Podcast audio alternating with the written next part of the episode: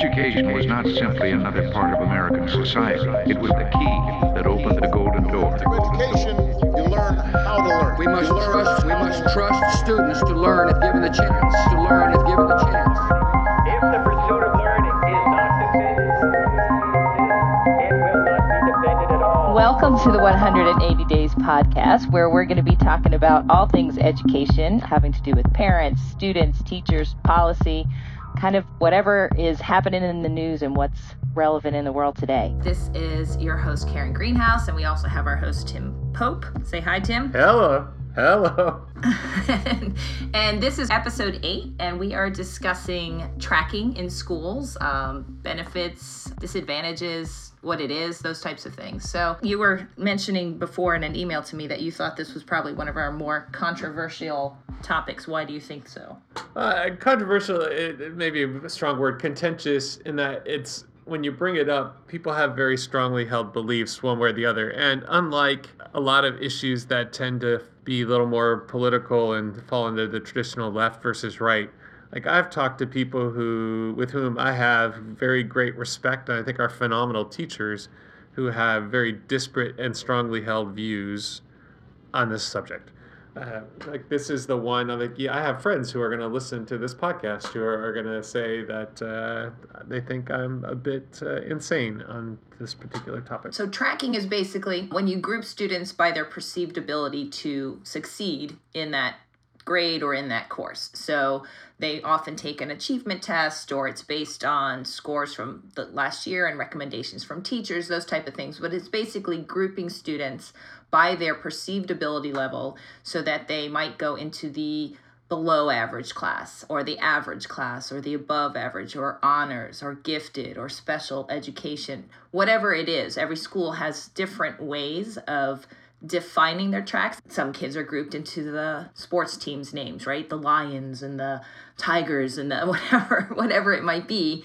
But each grade each grouping is basically ability groups so homogeneous groups of students who all have the perceived same group level Exactly. It's not just academic though. I mean, it's a lot of schools. It's by grade. Like there'll be a policy that in order to be in the honors track, you have to have had gotten a certain grade in in previous courses. Well, not wanting to veer too off into the tangent of grading, but the reality is, for most schools and most teachers, grading is as much, if not more, a product of effort than it is aptitude. Correct. And in a lot of classes, like you were saying, like if you want to get into an algebra course, I know a lot of students have to take a pre assessment to make sure they can do the basics before they get into the course. And if they don't pass it, then they're put into pre algebra, right? So there's also some very specific, um, I don't know what they call them, assessment tests, however you want to determine it. That's another way that people decide how to group. Right. And then what that looks like can take a variety, whether it's like access to different reading material um, in an English language arts class, or whether you're tracked in terms of what math classes you can take at what grade level, or how much time you spend in math class. If you are a lower achieving student, maybe you get tracked into a math class where you get the joy of spending 90 minutes a day on your least favorite subject instead of just 45. Right, right. Or you have two math class preps. I was reading that, or instead of the one, whatever it might be. So I guess uh, one of my questions about this was, you know, why did we even start tracking to begin with? Because if you think about when school started back in our country, it was, you know, the one room schoolhouse, right? So everyone would come and they'd all be different levels, but they also typically didn't go to school past like eighth grade because they were going home to work on their farms or uh, do their trade, blacksmith, whatever it might be. So from what I was reading, it started around the 20th century when school became mandatory. I guess that's for everybody. So uh, that's sort of when tracking started. And what I read, and I know it's not necessarily the case anymore, probably not at all, but a lot of tracking started to keep the classes separate. So the upper middle class was tracked into one kind of college prep, white collar career kind of path, and then the minority and working class students were kind of put towards the life skills depending where they were going. So that sort of was the beginning of why we started tracking. Um, and then there's tracking based on gender and race and all those types of things. So that was sort of the beginning of tracking back in the 20th century was to kind of put people on the path that was more appropriate for what they were going to do in their career. I mean, in that, I, I mean, I think I think we're probably going to talk more about math than any other subject today, just because that's the one that's the one you and I know Absolutely. um, the best. But I mean, that system existed up through until about ten years ago. I mean, the reality is when when I was in school, Right. there was sort of the kids who did the algebra track, who did the algebra, geometry, algebra two, because we were going to college, and there are the kids that did variations of arithmetic, and they would have whatever consumer math and uh, math fundamentals, and there's all sorts of names that schools have come up with over the years for basically reteaching it. The the difference being today, and after specifically No Child Left Behind, but even before then, the Algebra for All movement, and now. I mean, everyone's taking algebra. I think in most states, almost every student has to take geometry. And some have to take algebra too. Correct. I know Texas had gone down that road, but they've pulled back in the last few years, um, just in terms of places I've taught. I, I do know there are places, there are a lot of districts that have local requirements requiring Algebra 2. I mean, Right. honestly, in the area of the Common Core, any Common Core state or district, you almost have to require Algebra 2 because you couldn't cover all the high school math standards in two years. So if you're using a traditional model, you really you ha- you have to have three years of high school level, meaning algebra one and above, mathematics if you're going to cover the standards anyway. So now you have this goes back to what you're saying historically. How did things start? Why is tracking continuing to thrive? Well, because now we have courses that when you and I were in school, the students who were struggling math students, they didn't take those courses. I mean, even when I first started teaching, when I taught Algebra 2, I didn't have to differentiate my Algebra 2 classroom. Those kids had already been weeded out before they even got into my room. And actually, it still exists today because if you think about it, just graduation requirements these days almost kind of force a tracking. You know, you have to have this many math classes. You have to have, you have to take algebra. You have to do this. It's, it's forcing some sort of tracking to make sure if you want to get that. Because I know some schools even have different leveled graduation diplomas. I mean, my high school daughter is taking AP Calculus this year. She, in her heart of hearts, knows and wants to be a special education teacher. That's what she wants to do for her career. There is no way, she has absolutely no reason to take calculus. And I told her this, but she wants to take it because she wants to be in the running for valedictorian. She wants to qualify for scholarships. She wants the extra GPA points for taking AP classes. I mean, it's uh, the system has its due. Right. I mean, I guess we're getting to the question of why do we still track students? Because we do still track students. Like if you go to, I don't think I've been in a school system where it isn't still tracked to some degree. I mean, why do you do it if you ask any teacher or any parent with school why they do it? It really is, and this comes to the whole controversial part. People aren't tracking because they're wanting to specifically deny students access to a quality education. Um, if anything, they're trying to provide that. They're saying, like, all right, well, we have struggling learners, and we need to make sure that those learners are getting the extra time, attention, help they need so that they can be successful. Um, conversely, we want to make sure that we are properly developing students who are going to do STEM professions, future doctors, engineers, um, that they have access to higher level mathematics and that they aren't being held back. So the easiest way to do that is we'll, we'll just track students and put them in the track where they will be most successful. So I mean that's the academic piece of it. What's the controversy then? Because, like, as a parent, I will admit when my children were in school that I made sure they were in the honors courses. And the, I mean, they were good students, so they could handle the work, but I made sure that they were. So I know a lot of it is parental pressure, and I don't want my student in this particular class or whatever. So, what are the drawbacks of that? Well, because it's cultural as much as anything. I mean, I could say the same thing for for my kids. The reality is, I don't know that it's a statement of the incredible academic aptitude of my children, but uh, I mean, they grew up in a home with two college educated parents, um, one of whom has been a lifelong educator in terms of what kind of skills, both hard skills and soft skills, do you need to be successful in a traditional school environment. My kids lived that. Not only was that valued, but there were parents in the home, uh, both the parents' extended family, who valued that and knew how to support kids in developing those skills. I mean, the reality is, and that's not true for all children. So it's it's as much a cultural piece as it is an academic piece. I mean, the last uh, This last school I taught at in Texas, they had tracking. We had regular classes, and then they had what they called pre AP. That seems to have fallen out of favor, but pre AP was a term used for a long time for honors classes. The idea of being preparing kids for AP classes, you take pre AP, whatever. Then there was an equity argument. So the school said, you know, we can't deny kids access. So any student can sign up for pre AP classes. They would get recommendations from a teacher, but a parent or student could go to the counselor and say, I want to take pre AP algebra. I don't want to take regular algebra. And they could be placed there. Well, then there was a hoorah um, that. Uh, those pre-AP classes were then being watered down and gifted students weren't being challenged in those classes. So then they created what we called alpha classes, which you had to test to get into.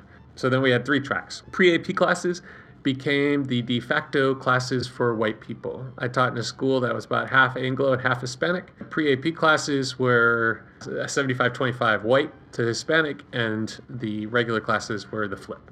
So there are social cultural benefits to a tracking system. Kids end up in a class where culturally they're like, well, this is where I'm supposed to be, for better or for worse. Right. I would imagine that if you took a snapshot now, it's probably still like that in many places, right? Uh, so there is political benefits to it. It's an easy answer now for an administrator, but the reality is if I am a principal or a school board member, I mean, what parents are most likely to be actively engaged in their kids' education? I mean, I think I told the story in a previous episode about dealing with the school district and my son, and now that I'm not allowed to talk to the math coordinator anymore in my district. Um, yeah. So uh, if I'm a school board member and I'm dealing with these with these parents who are demanding that their children get a more rigorous education so that they can go to an Ivy League college or whatever their higher ed aspirations are, tracking's an easy answer like okay well we have these special classes so they can take these special classes. It is definitely becoming a big part of the conversation in education of trying to stop tracking or to consider different ways of constructing your courses. So i mean the biggest drawback is what learning do students get access to. Uh, i was in, in a school i'm not even going to say what state it was in because the teachers there were phenomenal teachers but i was in a school last month and spent two days in classrooms observing teachers and they had they had a tracking system. And meeting with the department chair wonderful man afterwards and he said well basically what did you see? And i said the biggest thing i saw is the students that are in your basic level classes will never be able to take college mathematics they're getting algebra credit. They're in an algebra class or geometry class or algebra 2 class. That's the name on the transcript. But I mean, those kids will, each and every one of them will have to take remedial math if they go to college. Because what happens is, in an attempt to serve those students who are struggling the most, there's the instinct of you teach down to where the students are at you know, if all the students are struggling learners, you're not going to reach a level of rigor anywhere close to what students are supposed to get in a class called Algebra Geometry Algebra right. 2. I mean, just to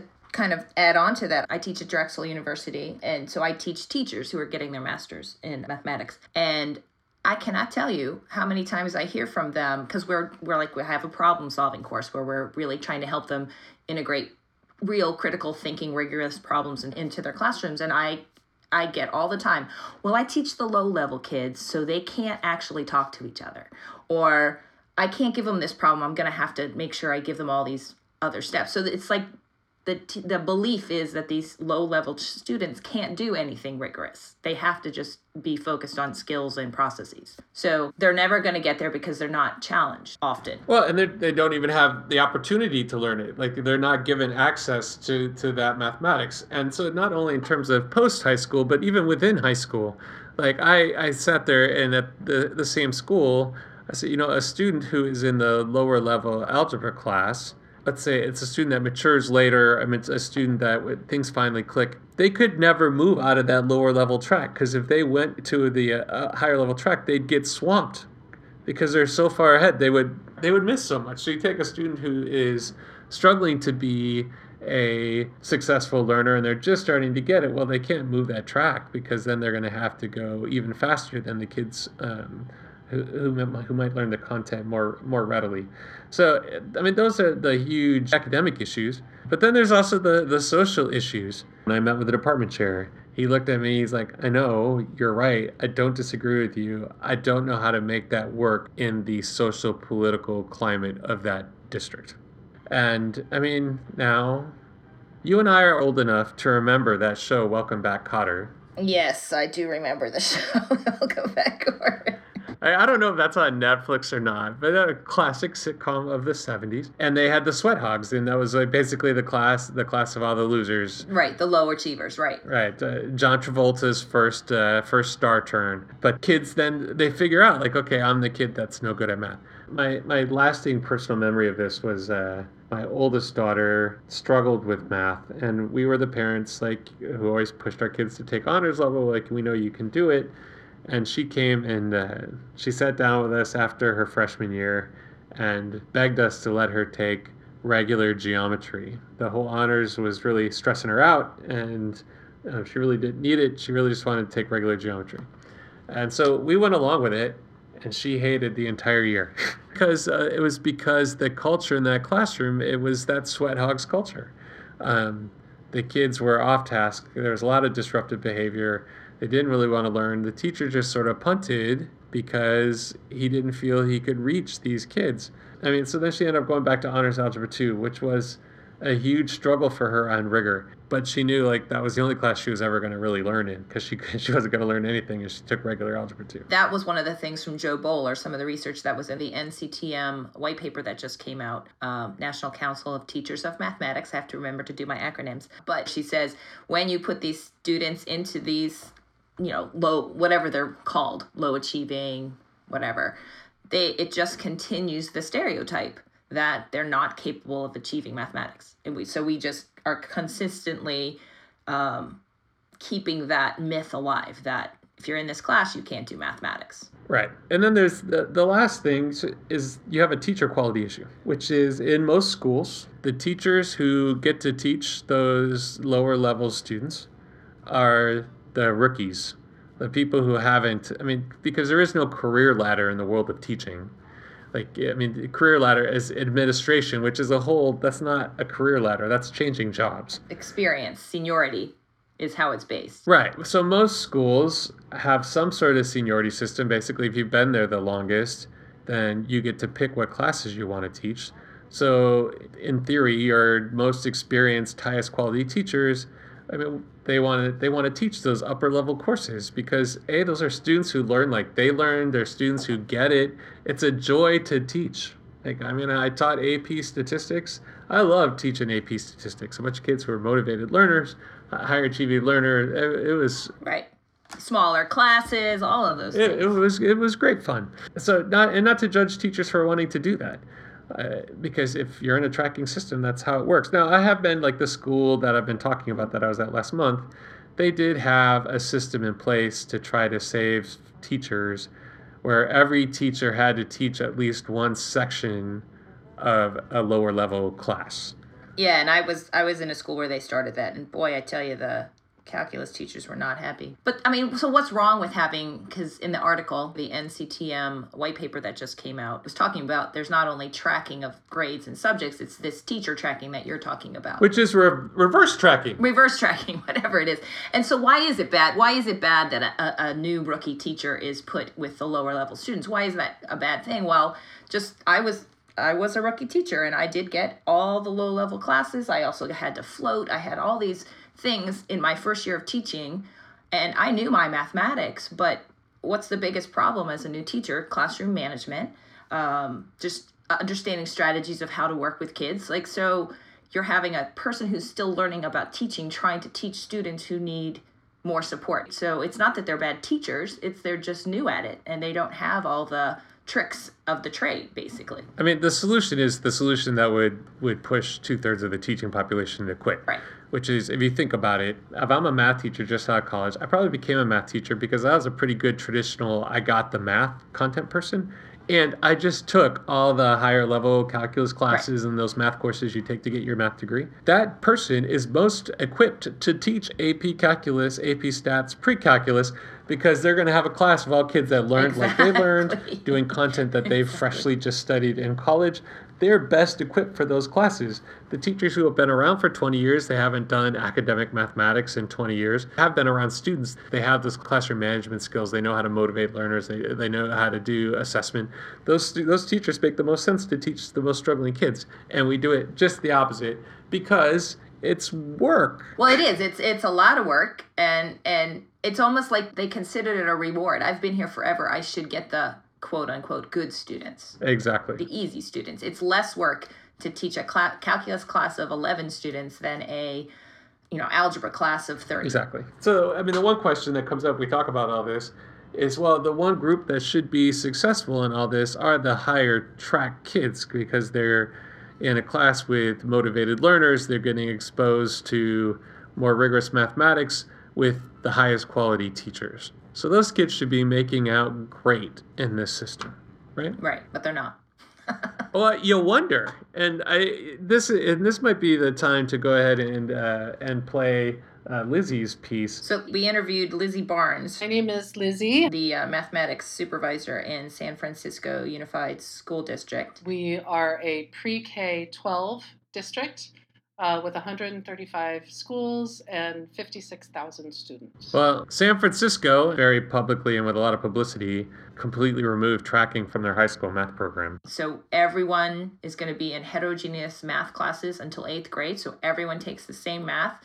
Everyone's mixed together. There is no algebra until you get to ninth grade. Um, so this was their plan. So she, it, it's amazing to me just listening to her what what happened. So, our policy, in addition to us not teaching Algebra 1 until ninth grade, we support heterogeneous classrooms up until, you know, up through actually through 10th grade. So just to clarify for people who may not know what you're talking about when you say heterogeneous. So if I am getting this right, you're saying that there isn't, as is typical in most schools, there isn't a honors class for eighth grade and then a Correct. it's all eighth grade. Everyone's in the same eighth grade mathematics. Correct. Okay. I love that. So part of the context for us is that the Common Core provided an opportunity for us to really think about what does it mean to be good in math? What does it mean to be successful in math? And to move away from um, some long-held practices in San Francisco and, and elsewhere, certainly in California, that success in mathematics means taking classes younger and younger and younger, which tended towards a procedural understanding of math. So, like, oh, I'm smart because I'm taking algebra as a seventh grader, versus, wow, I'm able to think deeply about mathematics and apply it in new situations. We looked at our own data, what was happening. We saw that our students who were you know, being rushed into Algebra 1 in the Algebra for All movement were not finding success. And we were losing students not only in Algebra 1, but as they progressed through our course sequence, going on to geometry and going on to Algebra 2, that we were losing about two thirds of our students in terms of how were they, you know, were they showing proficiency on the state tests at the time? Were they progressing in the course sequence? And what we were doing was not working for our kids. And we saw huge racialized outcomes. In particular, we were failing our African American and Latino students with this model of racing everybody into Algebra 1. The juniors up to this time, it was 40% students were having to take remedial math, like go back and retake algebra, and the group that is now the current juniors, it's uh, it's down to 8%. When students are experiencing failure in math, they get on a cycle where they are failing in math and they do start to disidentify with them, you know, with the idea that school is a place where they experience success. One of the cool pieces of data that I'm just starting to learn and make sense of is now that we have fewer kids that are in that cycle of failing mathematics, um, an amazing thing is that we are seeing many more students who are taking another semester of science. So, again, if our commitment is to the STEM fields, obviously I care deeply about math teaching and learning, but it's, it's really powerful that there are now you know, sophomores and juniors who aren't going back to that algebra class. So they are enrolling in a third year of science, for example. And um, in a lot of cases, it looks like it might be as much as a semester more. I don't have the numbers memorized, but that's one of the beautiful things that we can now look at and say because of the choices that we've made as a district. So where you have heterogeneous classrooms versus homogeneous classrooms. We were learning a lot from our own teachers, from the long held practices of groups of teachers in our district that have been using complex instruction which holds up the idea of a task based curriculum and students doing collaborative group work and really learning from each other in a heterogeneous environment. So, we were thinking, for example, about growth mindset research. And we had groups of teachers in our district who were able to tell the story to our board that teaching in a heterogeneous classroom made it possible for all students to go deeper. Now, did you get a lot of pushback? Because I would imagine there was probably some unhappy yes. parents. Yes, we had parents who wrote petitions asking that algebra be restored as an eighth grade class. But parents, you know, to the credit of every parent, every parent wants what's best for their child.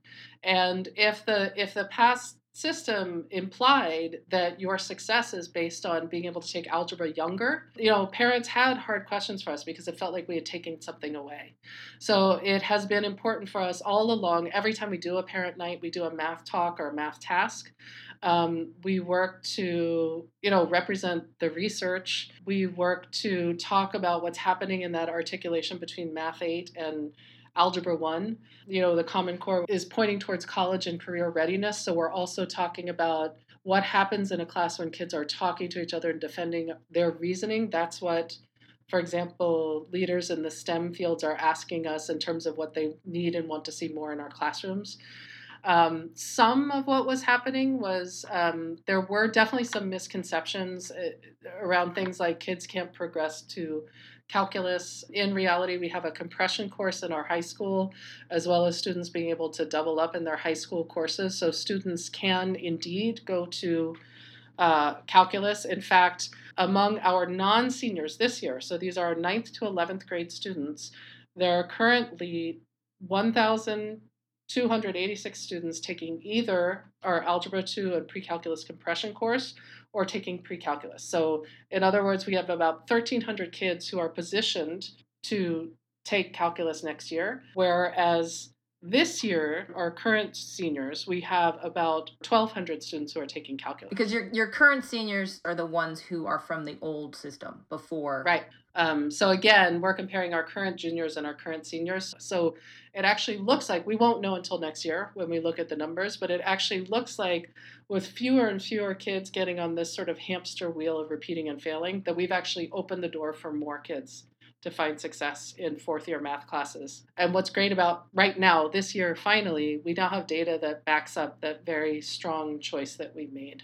Um, not that it's perfect, and I don't mean to imply that it's perfect. We still see a discrepancy in performance of our African American and Latino students relative to their peers. So we have a lot of work to do. We have not we have not cracked everything. We haven't finished, but we're seeing early indicators of success. Now next year, year four will be the year like, all right, how many of those kids actually take calculus, and then how do they how do they do on the AP test?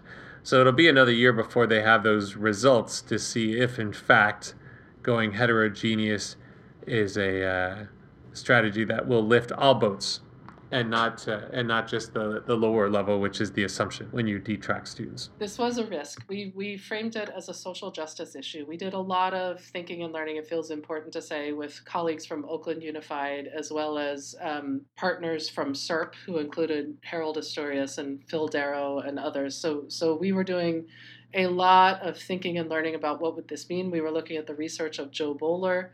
Um, as I said, we were attending a lot to leaders who have been thinking about complex instruction for many years. So this wasn't something that we did in isolation. This is something that we really brought our best thinking over time um, to to the question. So it seems like this non-tracking system putting students heterogeneously and really providing them with this rigorous mathematics curriculum where everyone's problem solving where they're working on the strengths of the other does seem to be working in this san francisco example right so then how does a school system support if you're trying to create classes where everyone is heterogeneously mixed so you're in an algebra class with all levels how do you support the needs of all the learners? So Tim was where were you last week? I was at the NCTM Innovate conference in beautiful Las Vegas. in Las Vegas. So Tim Tim asked a couple teachers about this idea of tracking, and we'll play a couple of their responses here. I'm Michelle from California. I teach high school, and I think this is a challenge that faces everybody. I think it's important that we offer high quality education at all different levels. And I think that's the bigger challenge rather than putting all the levels at the same place. I think it's very hard to mix students with different experiences and skills when you're learning skill based information in the same room because being able to help them at the level that they need would be a great challenge. So if we raise the level of high quality education for all different skills, then that might be the answer rather than putting everybody into the same room. Hi, my name is uh, Jim from California. I, I, think on the surface, I do agree with the statement that um, all kids deserve access uh, to high level mathematics. I think in math, one of the issues is what to do. What do you do about a kid who clearly can't access the material because of uh, skill deficits? Do you then have a really a moral obligation to then intervene and provide him with or her with structure and support to access the material? Um, and what, I think one of the issues we run into is that there's only so many hours in the day. So, you know, if a kid, and our school has kind of moved to that model where we, most kids are mainstreamed uh, or at grade level, but we just run out of time to, to give them supports. And what happens is they're in interventions all day long and they really just have a hard time connecting uh, to school and with school. So um, I don't know. I don't know uh, if there is a, a right or wrong well, and they're at a school that does track. Right. And it was interesting to me, listening to their responses, that their reasons for tracking were all based on we need to make sure everyone's, we need more time for those lower levels. And if they're all put in one class, they're not going to get that. So those kids will get behind, which does not seem to be what San Francisco is finding. So then, how do you help these teachers who are schools that are thinking of taking away tracking? That is probably the biggest question. If I have a class of all mixed, how do I support all of them? I mean, before you could even start to talk about the how, you have to convince the try. And I mean, we, we mentioned San Francisco a few minutes ago. One of the biggest challenges with that was communicating that to the community and getting the community to support it a large and a large swath of that community still doesn't support it. I mean, they have a superintendent and a school board who continue to support it. There is, and I'll give I'll give the link. I, I read there's a ASCD, the Association for School and Curriculum Development. It's basically a professional organization for curriculum directors and assistant superintendents for curriculum in the country. They came out with a book a few years ago about tracking and had a, a whole chapter on this whole dynamic of how do you begin to untrack. I actually think I have that link, what tracking is and how to start dismantling it. Right. And so they talk about you have to start with A, the language that you're using to discuss students, and B, like anything else, you have to look at the data. I mean, it's we said does tracking work? Well, an examination of data comes in, like I think teachers, parents just make this assumption that of course it works. And of course this is what's making um, the the higher level kids are are more successful, and the lower level kids are getting the extra time and attention they need. So of course it's working, but I don't know a lot of schools actually have taken the time to look at their data. Like, is it in fact working? Is there any change? Are those lower level kids now passing at a higher rate? Is your achievement gap, if you look at your subpopulations, is, is your achievement gap decreasing? So you look at the data, you look at your language, and then I mean, the, the chapter I, I mean, I like because it's pretty honest about it. You have to sort of start with you have to get your teachers who are on board with the idea. If you just, I mean, San Francisco has, I mean, they spent, as Lizzy indicated when she was sharing with us, they spent a lot of time and a lot of resources working with their teachers to get them to buy in to the idea. Right, because it's more work, right? If you have heterogeneous classes, because you really have to think about what supports does each child need, both ends of the spectrum and in the middle, right? So it may be the same type of problem situation, but you might need to do some scaffolding here at the beginning or some extra stuff at the end. So it is more work. So teacher buy-in and teacher training is a huge part of it. So I mean that's the buy-in part, but I sort of evaded your initial question, which is how do schools do it? And the answer is it's I don't as much as it is crystal clear to me that we need to do it, the solution isn't. The NCTM document that we've been talking about. So just to briefly, the um, it's a it's a draft document to give uh, NCTM their out Right. on this. Um, that they came out with uh, pro a month or two ago to address high school mathematics, um, and not just this idea of tracking. It's really a a longer, bolder document establishing a, a vision for um, what high school mathematics could be and, and should be. And a part of the, and a, a part of that was on this idea of tracking. And in that document, they talk about this idea that yes, those students need extra time. So like all students would take an algebra one class and an algebra one class taught at the appropriate level of rigor. But then if maybe they would have a, a second a second period where they could get that additional time and that additional support. And I have seen a lot of schools that go to a model like that, which seems great, with one exception, is that you're talking about students for whom school is a struggle. And I'm sorry, unfortunately, by the time they got to ninth grade, most kids have already been identified. Like my daughter, she's already identified herself and the students in her class who are the good at math kids and who are the not good at math kids. Right. So you're taking kids for whom math is a challenge. It's not their most enjoyable thing. Giving them more math. Right, and you're saying more math, and on the flip side, you're taking away what's most probably an elective course. One of the things that motivates them to come to school, um, the fine arts class or the uh, or the athletics class um, that they enjoy, that gives them that's their as much their motivation to get through the day as the one honors pre-calculus classes to the rookie math teacher. Um, and we're taking that away from them because we're saying, well, you have to take extra math. That's actually one of my pet peeves about this is that's how we're going to address those low is give them more and more and more time and practice, but we don't change what we do. So uh, it's not just necessarily more time. It's it's different approaches of how you teach it, and that's where I think we're lacking. Well, because there's only so many hours in a day. Right, exactly. I could say, well, all right, well, let's not take an elective, but maybe let's say that instead of three years of social studies, maybe kids should only have to really take two. Well, I guarantee you, we're going to have all the social studies teachers in the world. Right. Was how hosed we are. Um, I mean, the NCTM document is now pushing for four years of mathematics for every student. They're positing that uh, their very radical approach that I don't want to get too much into because it'll be another tangent, which will be interesting but not relevant to this topic, is a uh, whole new model of courses where students take two and a half years of the same mathematics untracked across the board, and then that last year and a half, students can make specific choices to study other mathematics, um, other levels of mathematics, other types of mathematics. It's like, well, all right, so the four years of math, which means that's, I mean, most schools at most only require three, so now that's yet another, uh, like some other class has to go away in order for that to work. And I don't know if that, I mean, that seems to be a little narrow minded. I mean, I guess the big thing here is, I mean, is tracking good or bad? There is no real answer. It sort of is how is it being approached in your school and, you know, what's happening in those lower level courses? Are those students being exposed to quality, rigorous curriculum?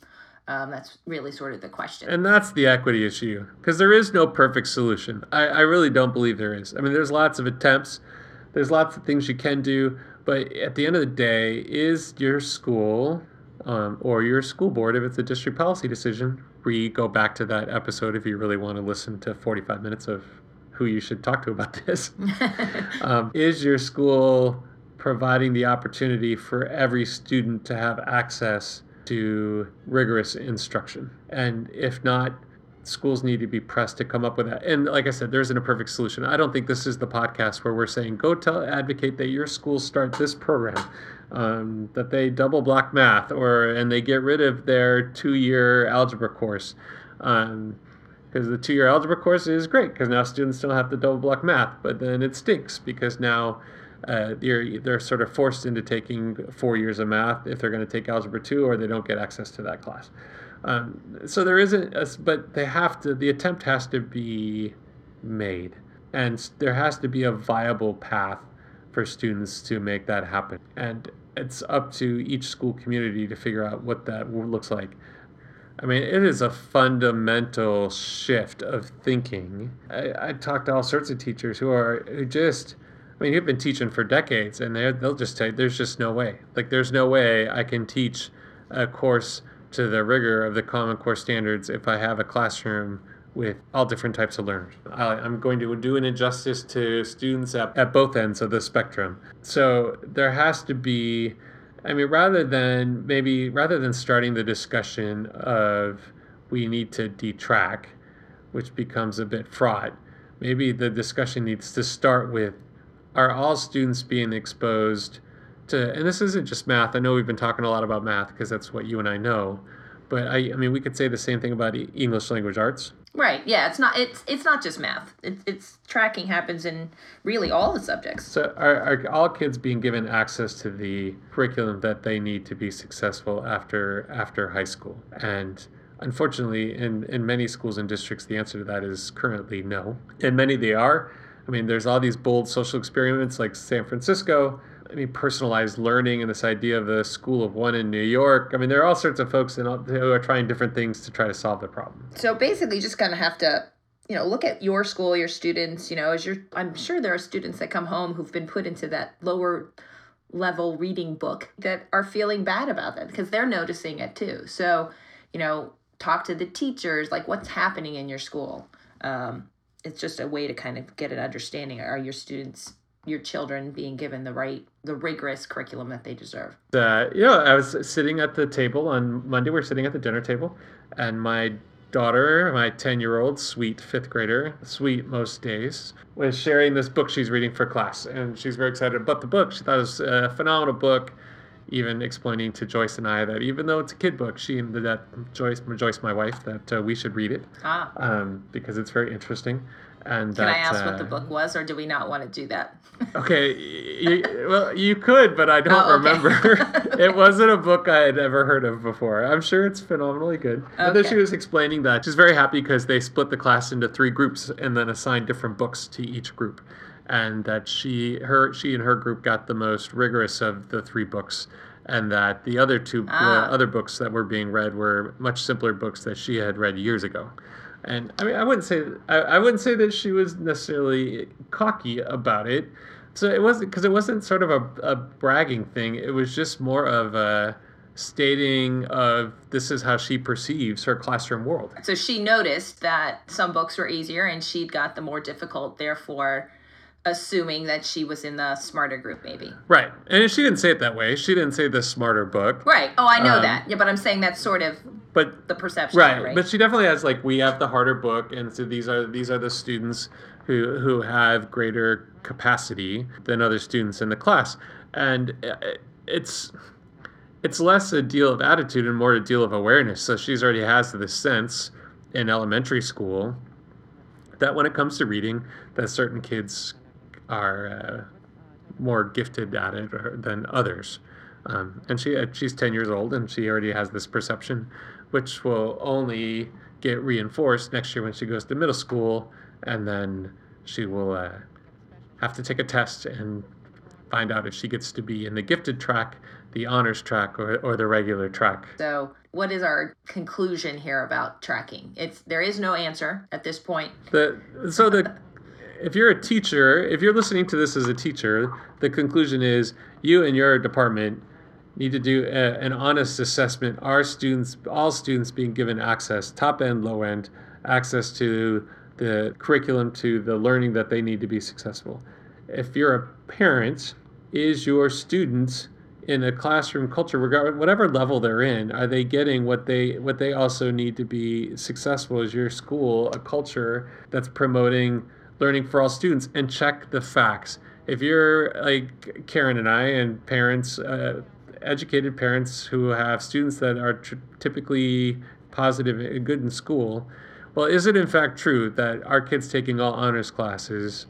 um, and AP classes, is that in fact making them more successful? And uh, check your assumptions, because I think we, we make lots of assumptions that need to be checked and then decisions made. There isn't an easy solution, there isn't a clean solution, but the reality is the status quo in most schools is that that equity does not exist, and that, believe it or not, that that equity is not just harming lower level students, but harming more successful, traditionally, quote, gifted students. And we will provide all the links that link to the NCTM uh, white paper and the ASCD book. All those things will be in our podcast blog. If you're one of our math teacher friends listening to this, if you haven't read that NCTM draft, I highly recommend it. It's a, it's a great piece to start conversation. Yeah, exactly. All right. Well, thanks for another great episode. And uh, Tim, you want to do our usual? Yes, this is the reminder for re- for reviews, for reviews and and likes um, on the the Apple Podcast or Apple iTunes site, um, as well as uh, Twitter, Facebook, the webpage, um, all those fun things. We are we are still gaining to improve. I will say I'm having a great time doing this. I, I love doing these episodes. It is a lot of fun. And my hope is that uh, coming up soon, we're going to have our first very special episode. Oh, Um, I don't even know what that is. I'm excited. The, uh, well, uh, well, I'm hoping to do the Kenya episode. I went to Kenya with a group over the summer and spent two weeks with teachers, and we got to uh, sit down Oh, that's right. and to talk to uh, many of the teachers and many of the, the women in the community that we were working with. And so we're hoping to put that together into a podcast that I think will be phenomenally interesting because the trip was a phenomenal learning experience for me, for sure. Yeah. All right. So stay tuned for that. More exciting stuff. All right. Well, thanks again for listening. Uh, this is Karen and Tim signing out from 180 Days Podcast. Bye. There will always be those who scoff at intellectuals, who cry out against research, who seek to limit our educational system. The educated citizen knows how much more there is to know. Knowledge is power, more so today than ever before.